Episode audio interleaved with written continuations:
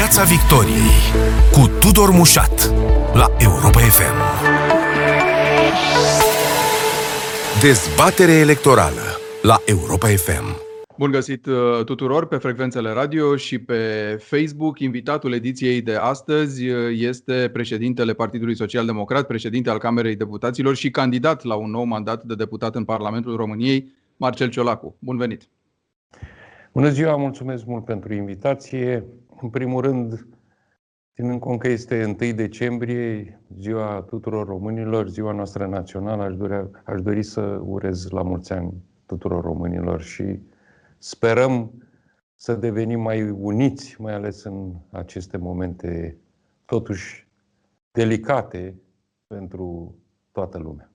Campania electorală se suprapune, uh, domnule președinte, peste această sărbătoare națională. E o ediție de dezbatere electorală, așa cum au fost și vor fi și altele la Europa FM, uh, într-o ordine stabilită aleatoriu. Și aș pleca exact de aici, de la alegeri. Uh, ați spus într-un rând că Parlamentul s-ar putea să fie ilegitim dacă la alegerile astea în plină pandemie vine un număr mic de persoane. Aș vrea să vă întreb dacă vă mențineți această idee și cum vă raportați la această uh, rundă de alegeri, pentru că mi se pare fundamental să știm cum intră PSD în aceste alegeri, dacă le va contesta pe urmă, dacă se poziționează 100% pentru participarea la ele, vă rog. Noi am atras atenția încă de la început când s-a stabilit data alegerilor. Nu am înțeles de ce este această grabă, pentru că se puteau face acorduri între partide până dacă, în cazul în care se amânau aceste alegeri și toate temerile cuiva ar fi fost îndepărtate și consider în continuare că prioritatea românilor în acest moment nu sunt alegeri. Este evident, merg și eu în campanie, vorbesc cu oamenii, au cu totul și cu totul alte priorități. În primul rând, criza sanitară, urmată de criza economică, dar într-o țară în care ai închis școlile, ai închis piețele, uh, insiști să faci aceste alegeri. Normal că orice guvern sau orice parlament ales, până la urmă, stâlpul unei democrații în orice țară democratică este Parlamentul României, Parlamentul. Și dorești să fie cât se poate de reprezentativ. Da, Dacă alegerea fi... Parlamentului urmează același model ca alegerea primarilor dintr-un singur tur. Câtă lume vine la vot, indiferent cât de puțină, aceea dă structura Parlamentului, până la urmă. Corect. Chiar dacă avem alegeri la primar din două tururi, să știți că nu spune nimeni că la turul 2 vor veni mai mulți oameni. Din potrivă. Alegerile primarilor din două tururi îți lasă, o lasă o marjă până la urmă, democratică de negocieri între, între partide. Nu cred că este greșit ca primarii să fie aleși dintr-un, dintr-un singur tur. Ce mi s-a părut hilar, propunerea ca președinții de consilii județene să fie aleși indirect. Adică și mai puțină legitimitate dată unui președinte de consiliu. Dar Înțeleg am și alegerile da, Eu e adevărat, sper da. să vină cât mai multă lume la aceste alegeri parlamentare, pentru că democrația nu înseamnă numai drepturi. Democrația înseamnă și obligații. Adică libertatea, știm cu toții, se și obține greu, se și menține greu. Și trebuie să, trebuie să mergi în, în alegeri, să te reprezinte, să îți impui pe cine dorești să te reprezinte în, în viitor. Eu cred că o să, o să vină românii la vot. Ziua votului nu este o problemă. Eu am stat foarte mult de vorbă cu domnul Rafila, cu domnul Cercel și mi-a explicat foarte clar că în sine ziua votului nu este o problemă. Marea problemă este pandemia și contextul. Repet, închizi piețe, închizi școli, ai ATI-ul plin, altele sunt prioritățile românilor. Bun, dar dacă ziua votului nu e o problemă, totuși chiar așa cu diverse lucruri închise, viața românilor se desfășoară, mă rog, pe niște coordonate destul de ample. Nu suntem într-un lockdown și atunci înțeleg că v-ați reconsiderat cumva poziția față de ziua alegerilor în sine. Nu mai vedeți ca pe un pericol. venirea la vot. Dar n-am, n-am, n-am zis niciodată că ziua votului ar fi un mare pericol. Am spus că marele pericol este în primul și în primul rând campania electorală.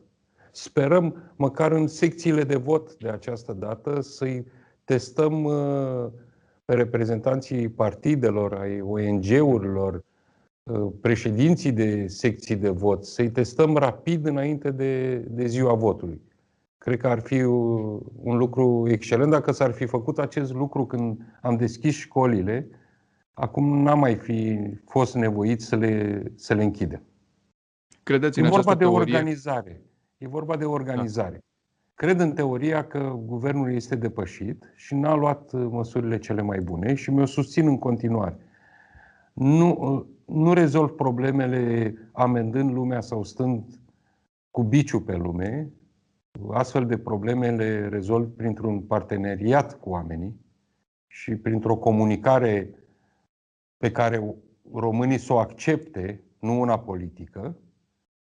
O faci cu specialiștii și nu cred în deciziile de a închide în loc să caut soluții totuși administrative. Voiam să vă întreb dacă credeți în această teorie pe care am văzut-o expusă în mai multe medii, uh, cum că electoratul PSD ar fi mai uh, reticent în condițiile pandemiei să vină la vot și atunci uh, în felul ăsta să pierdeți puncte. Nu, cred că este, cred că este o manipulare și toți președinții de organizații s-au implicat în aceste alegeri și trebuie să comunicăm cât mai bine oamenilor că ziua votului propriu-zisă nu este, nu este o problemă. Dacă aruncăm totul în această logică, cum fac ei, toate deciziile, dacă vreți, le luăm din martie încoace și veți vedea că toate deciziile au fost politice și nu, nu au avut priorități pe așteptările românilor. Bun, dar să faci lockdown nu ți aduce capital electoral, uh, domnule președinte, nici de cum. Uh, ți aduce uh, antipatia. Ori noi am trecut prin două luni de lockdown, prin diverse alte forme de carantină punctuală sau tot felul de restricții, nu? Când n-a fost stare de urgență, a fost stare de alertă și este în continuare. Știu, Asta sunt măsuri politice. Împreună să... cu dumneavoastră, să știți că am, am respectat aceleași măsuri. Acum, cu iertare există și prevenție. Trebuie să previi anumite lucruri, nu să iei măsuri numai când intri în criză. Iar măsurile pe care le iei când intri în criză este de a închide. Repet, închiderea școlilor este o prostie. Nu s-a întâmplat niciunde în Europa. Să închizi școlile și în timpul războiului școlile au funcționat. N-ai voie să, să atingi viitorul unei generații.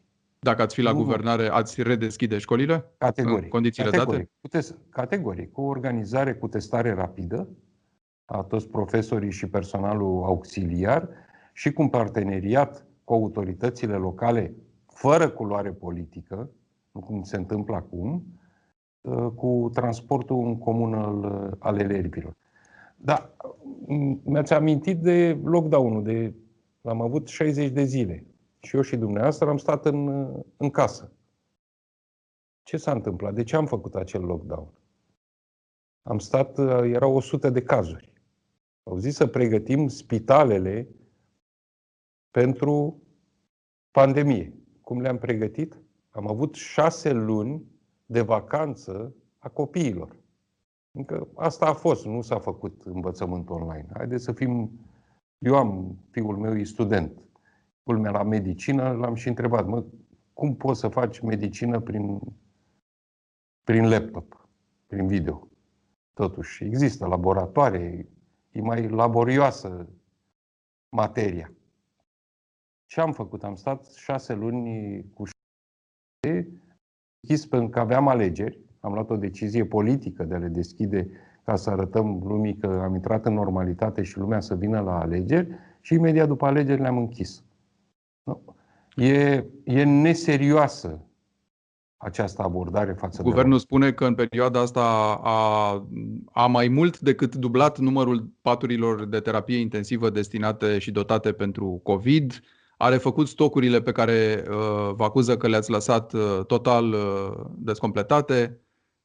Ei, uh, acuza este, eu știu că a fost în luna noiembrie, aproape un an de zile, nu mai mult de un an de zile sunt la guvernare.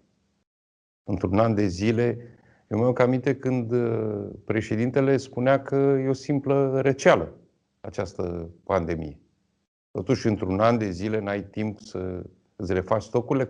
Cu adevărat, am luat o hotărâre în Parlament, avem acest uh, atribut, Curtea de Conturi să vadă cum s-au cheltuit uh, banii în perioada de 60 de zile cât a fost lockdown în România. Și știți la fel de bine și ca și mine ce au constatat, că s-a furat pe rupere. Iar măștile importate, 90% sunt neconforme. Sau ventilatoarele pentru care România a plătit bani, n-au venit nici acum în, în țară. S-au plătit banii, urmează să vedem cum se recuperează și cine îi va recupera și cum s-au făcut acele contracte. Sau celebrul spital de la Bacău, care e desumflat pe un teren de fotbal. Mi se pare o abordare mai mult decât neserioasă, penală, la tot ce s-a întâmplat în această, în această perioadă. Credeți că alegerile astea, domnule Ciolacu, vor fi decise de raportarea la pandemie, de cum s-a gestionat criza, de cum au reacționat ceilalți care nu sunt la guvernare, implicit și dumneavoastră? Alegerile vor fi viciate, pentru că suntem în plină criză sanitară, în plină criză economică. Repet, românii nu au prioritate aceste alegeri. Ele se, sunt făcute după un anumit punctaj politic de către Partidul Național Liberal, dar o să vedeți că românii au înțeles exact cu cine au de-a face și știu exact cu cine trebuie să voteze și unde s-au regăsit în mesaje și cine are experții în acest moment ca să gestioneze în primul și în primul rând criza sanitară. Și alegerile locale din, de la sfârșitul septembrie au fost viciate în logica asta? Nu, nu, eram, nu eram blocați cu ATI-ul și mm. acest al doilea val pe care l-au neglijat. Nu l-au anticipat să fie mult mai, mai, mult mai puternic, o să lase urme. Dar asta este democrație, e decizia Partidului de Guvernământ a PNL-ului să facă aceste alegeri și eu cred, mai mult ca sigur, că vom câștiga aceste alegeri, respectiv Partidul Social Democrat va fi pe, pe primul loc. Chiar dacă sunteți pe primul loc, uh, domnule Marcel Ciolacu, și luați, să zicem, un procent sau două peste PNL, cu cine faceți majoritate? Pentru că PNL cu USR Plus și cu PMP și eventual cu UDMR, dar hai să nu-i băgăm în ecuația asta, oricum vor avea împreună majoritate. Ori ideea unei coaliții între aceste forțe s-a enunțat încă de la bun început. Și atunci puteți să luați dumneavoastră locul întâi. E de ajuns? În primul rând, ne uităm la Constituție și citim Constituția. Partidul care are cei mai mulți parlamentari o să meargă cu o propunere de prim-ministru, pe care președintele va trebui să o respecte. Al doilea rând, nu văd cum vor face PNL-ul cu SR-ul, de exemplu, o majoritate. PNL-ul să cedeze din privilegiile pe care le are acum sau USR-ul să facă un, uh, un guvern cu corupții de la PNL. Suntem în plină campanie electorală. Haideți să vedem votul românilor, cui îl încredințează, în ce proporții îl încredințează și ce forțe politice vor intra și vor fi reprezentate în Parlament și pe urmă vom avea această discuție. Da, e avem de presupus... capacitatea, avem da. capacitatea de a negocia. Cu adevărat ne-am exprimat foarte clar că sub nicio formă nu, nu facem uh, un guvern cu Partidul Național Liberal și, Doamne ferește, să rămână Orban în continuare primul ministru al României, mai ales pentru anul dificil care va fi 2021. Bun, păi și atunci cu cine veți negocia? Că în afară haideți să vedem, de cu USR? Haideți să vedem, haideți să afară... vedem cine. Haideți să vedem votul românilor, fiecare proporție și procentele dreptul fiecărui partid și pe urmă... Nu mi-ați zis un nu tranșant. cum ați spus Haideți la să- PNL. hai- Deci înțeleg că USR rămâne pentru dumneavoastră Nu, nu, o nu, astfel de eu- variantă? Nu, nu. Eu nu v-am spus că, Că USR-ul pentru ei, rămâne o variantă. pentru ei nu e, așa spun ei în momentul ăsta. Pentru nimeni nu este nicio variantă. Nu, pentru Eu ei nu nu, e o cred. variantă Eu să, am să, văzut- să se eu asocieze am cu văzut- dumneavoastră. Eu am văzut, că suntem în plină campanie. Normal, că nici eu nu vreau să mă asociez cu ei, nici cu PNL-ul și cu nicio altă forță politică. Eu am văzut uh, ce a lansat uh, președintele, dar haideți să vedem contextul actual și Vă referiți care la acel îndemn președintele- uh, ca PNL care să președintele guverneze cu României USR+. nu mai este. Nu mai este președintele României. Este președintele Partidului Național Liberal, e un politruc al Partidului Național Liberal și un purtător de cuvânt al Partidului Național Liberal. De fapt, ce a lansat uh, cu guvernul PNL-USR e de fapt o capcană pentru, pentru useriști. Și am văzut și reacțiile pe măsură din partea USR-ului. Haideți să vedem votul românilor. Repet, dacă uh, respectăm Constituția și cred că se va respecta Constituția, vom depăși aceste, această campanie, vom uh, fi primul partid cu cei mai mulți parlamentari, iar președintele, îmi pare rău că îi stric uh, aranjamentele sau o să arăt că consultanții au greșit cu această abordare și această grabă de a face alegeri, nu îi va aduce avantajele politicele pe care le, le aștepta. Când desemnezi primul ministru, are 10 zile să-și creioneze o majoritate. Aduceți-vă aminte cum s-a întâmplat și cu domnul Cioloș. A fost aceeași procedură. Da.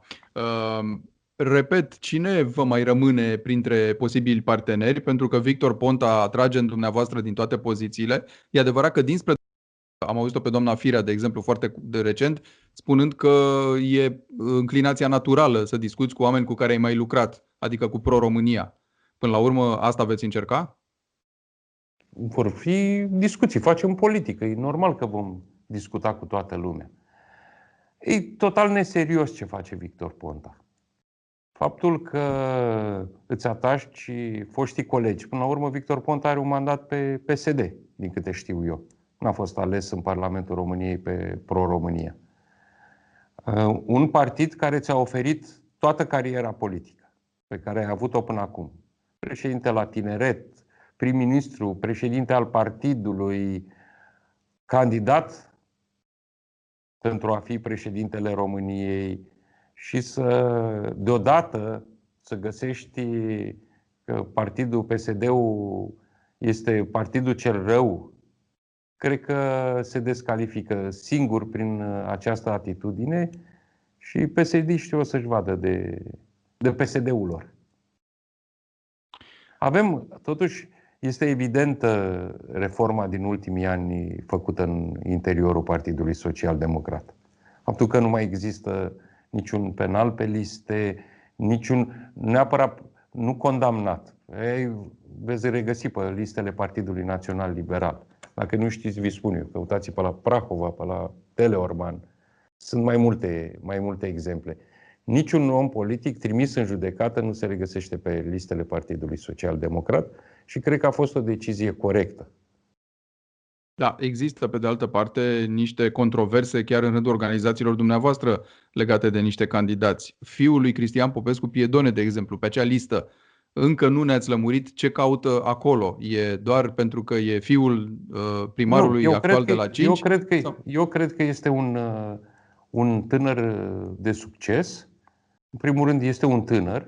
Nu cred că are vreo problemă uh, nici penală, nici în ceea ce privește studiile sale. Eu am stat uh, foarte mult de vorbă cu el și chiar e un, un copil extraordinar de bun și dorește să facă politică, are o inclinație social-democrată evidentă și o să vă spun uh, pentru prima oară. Întâi am stat de vorbă cu, cu el și pe urmă am stat cu tatăl de vorbă dacă acceptă să vină să candideze pe listele, pe listele noastre. Haideți să nu ne mai judecăm copiii în funcție de ce sunt părinții sau ce fac părinții. Întrebarea era mai degrabă dacă nu era altcineva în organizația respectivă mai meritos și mai dedicat partidului de mai multă vreme decizie, care să obțină o, acest loc. Este o decizie luată în interiorul organizației și respectată de către toată lumea. Totuși suntem un partid politic și funcționăm ca atare. Întotdeauna sunt și alte persoane mai, mai meritoase de a fi Pomeneați, domnule Ciolacu, repet, de... am, am da. venit cu, cu o sumă de specialiști de marcă recunoscuți nu numai național, cât și internațional pe listele Partidului Social Democrat. Un Rafila, că... domnul Cercel, domnul Azamfirei, doamna Maia Teodoru, pe zona de justiție. Deci, oricât de răi am fi sau oricât de părtinitori, lucrurile sunt evidente ce s-a întâmplat în interiorul Partidului Social Democrat. Tocmai pentru că pomeniți de această primenire a listelor și de eliminarea uh, celor cu probleme penale, uh, am remarcat uh, în ultimele luni această insistență de disociere cu epoca Liviu Dragnea și vreau să vă întreb cât mai atârnă încă pentru PSD asocierea cu Liviu Dragnea în buza acestor alegeri? Pentru mine reprezintă un trecut pe care mi-l asum ca și președinte, fiindcă aș fi un ipocrit să nu asum și trecutul. Doamne ferește. Dar este un trecut. Nu, nu cred că mai se poate face vreo analogie între Liviu Dragnea și Partidul Social Democrat. Mi-aduc aminte și Victor Ponta, când era președintele Partidului Social Democrat, avea secretarul general al partidului, era Liviu Dragnea. Și era și prim vice premier sau vicepremier în, în guvernul condus de, de Victor Ponta. De aceea, Ipo- ipocrizia întotdeauna este taxată de către electorat. Și pe urmă, Victor Ponta n-a mai era premier o vreme, dar Liviu Dragnea era președinte al partidului și apăruseră și primele, uh, eu știu, uh, polemici între ei și tocmai de asta vreau să vă întreb de ce nu v-ați menționat pe dumneavoastră înșivă ca potențial premier din partea uh, PSD și i-ați pomenit pe Mihai Tudose, pe Sorin Grindeanu, pe Vasile Dâncu. Nu e normal ca președintele partidului nu. să fie premier, tocmai în logica aia de care am vorbit până acum, că Dragnea era în spate, Victor Ponta era puțin la butoane, după care a urmat tot șirul ăla de premieri controversați, uh, butonați din spate de Liviu Dragnea? Nu cred că puteți spune că Sorin Grindeanu a fost butonat din spate de Liviu Dragnea. Știm toți și Sorin Grindeanu nu era premier pe vremea ordonanței Sau... 13 până la urmă. Corect, corect.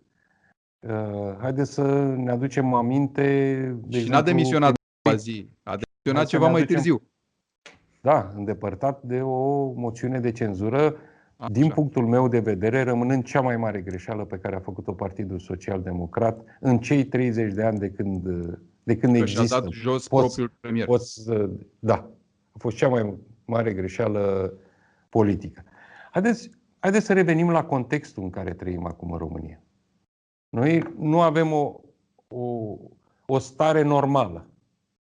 De aceea îi aduc, îi aduc chiar și acuze lui Orban, fiindcă una era în noiembrie anul trecut, când a pus un guvern de politruci, de membri de partid, una este când ești într-o, într-o plină criză sanitară și criză economică.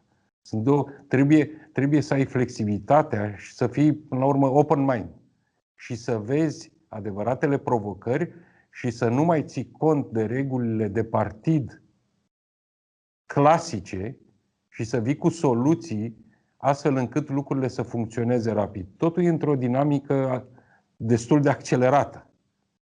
Este evident când vom scăpa de această criză sanitară, nu știm când, nu știm când o să existe un vaccin, nu știm când va veni acest vaccin. Acest vaccin e, e vaccin, nu, nu, nu te imunizează pe viață. Mhm.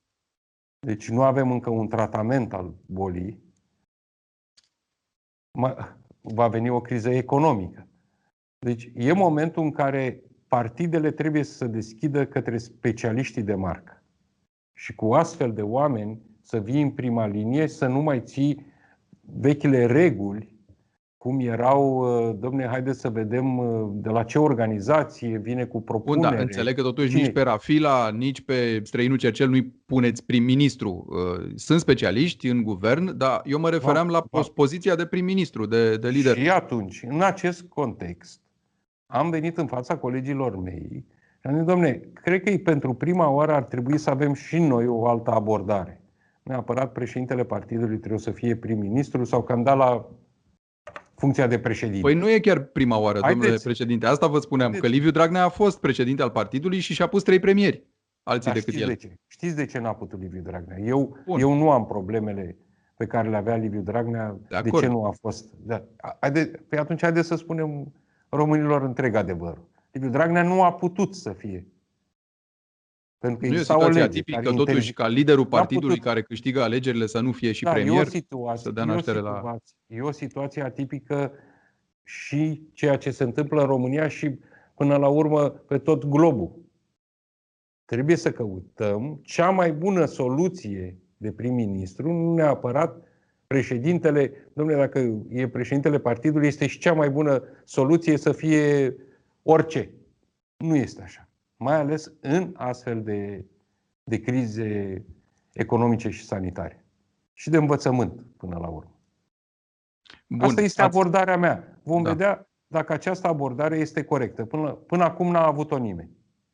Oricum s-a schimbat, s-a schimbat foarte mult în interiorul partidului modul de comunicare între noi colegi. Modul de a ne sfătui. Eu am, eu am mărit, vă aduceți aminte de acel celebru CEX. Până la urmă, el era un fel de pluton de execuție. Veneau colegii mei pe rând și în cexul respectiv și eu am fost executat. Toată lumea era exclusă. Eu am schimbat, nu i-am schimbat numai denumirea în Consiliul Politic Național, dar l-am deschis în afară de președinții de organizații, automat cu drept de vot, intră și primarii municipiilor reședință de județ și președinții de consilii județene. Cu adevărat durează mai mult acum ședințele. Dar uh, părerile, până la urmă și de la firul ierbii, sunt, uh, sunt mult mai elocvente și discuțiile sunt mult mai colegiale și mai deschise. Mi-aș dori odată să vă invit la, la o ședință, cu toate că nu aveți cu ce compara, că până acum era totul total netransparent. Bun. Domnule Marcel Ciolacu, uh, chestiunea controversată a pensiilor speciale a fost primul care și-a anunțat demisia cu o zi sau două înainte de uh, finalul mandatului, doar ca să nu încasați această pensie specială pentru uh, parlamentarii cu mai multe mandate. Da, ați fost, pe de altă parte, inițiator al acestei legi în 2015. Ați și argumentat, fost, Da, da, în 2016. Una este politica partidului din acea vreme și altceva e opțiunea personală. În interiorul partidului, în acel moment, și nu numai la PSD, știu că și, și la PNL s-a luat această decizie, dar ei au, au semnat, pe urmă, și au retras uh, semnăturile. Știți acest lucru. Sunt două lucruri total diferite. Opțiunea mea a fost că nu doresc o pensie specială. De aceea am făcut acest uh, gest în prima oară în 2016 și l-am făcut din nou în acest mandat. Deci eu și familia mea nu beneficiem și nu vom beneficia de vreo pensie specială. Premierul susține că Dar, vi se va calcula de proporțional și că veți beneficia totuși. bate câmpii. Bate câmpii. Orban, dar nu e pentru prima oară când bate câmpii. Deja cred că lumea s-a obișnuit. Legea este foarte clară. Dar nu era doar mai simplu să votați ai, proiectul USR de desfințare a pensiilor dacă, speciale pentru aleși? Doar dacă ai un mandat întreg, numai atunci beneficiezi și de resturi ale altor mandate. Eu nu voi beneficia și am această promisiune, am o promisiune în primul rând cu mine și o să mă respect. Am propus USR-ului și PNL-ului, care au blocat activitatea de la Senat, să o deblocăm, să scoatem pensiile, să facem un plen comun, să scoatem pensiile speciale. Sunt mai multe proiecte. A fost, când este o temă care ne apare în sondaj, atunci toate partidele vin cu proiecte de legi să, să modifice aceste teme. Vreau să... Deci, pensiile speciale pentru toată lumea, noi am venit cu prima oară cu abordarea cu impozitarea. Mhm. Ceea ce este foarte constituțional. decât să modifici 50 de lei. Dar am pus-o la pachet să deblocăm Senatul, activitatea Senatului, astfel încât să trecem și legea cu dublarea alocației. Am, ce luăm de la, de la uh, parlamentari să se ducă la, la copii?